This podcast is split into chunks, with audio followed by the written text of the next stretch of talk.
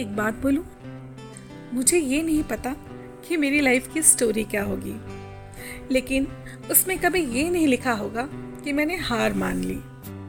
मैदान में हारा हुआ इंसान फिर भी जीत सकता है, लेकिन मन से हारा हुआ इंसान कभी नहीं जीत सकता। इसलिए अगर आप उस इंसान की तलाश कर रहे हैं जो आपकी ज़िंदगी बदल देगा तो अपने आप को आईने के सामने खड़ा करें और खुद को देखें। आपको एहसास होगा कि वो कोई और नहीं जो आपकी ज़िंदगी बदलेगा, वो आप ही हैं। इसलिए सारे हिम्मत और सारे हौसले के साथ अपने सपनों को पूरा करें, क्योंकि ये सपने आपकी आँखें देखती हैं। इसलिए इनको पूरा करने का कर्तव्य भी आपका ही है। इसलिए हिम्मत बनाए रखें और याद रखें, हमें हारना नहीं है।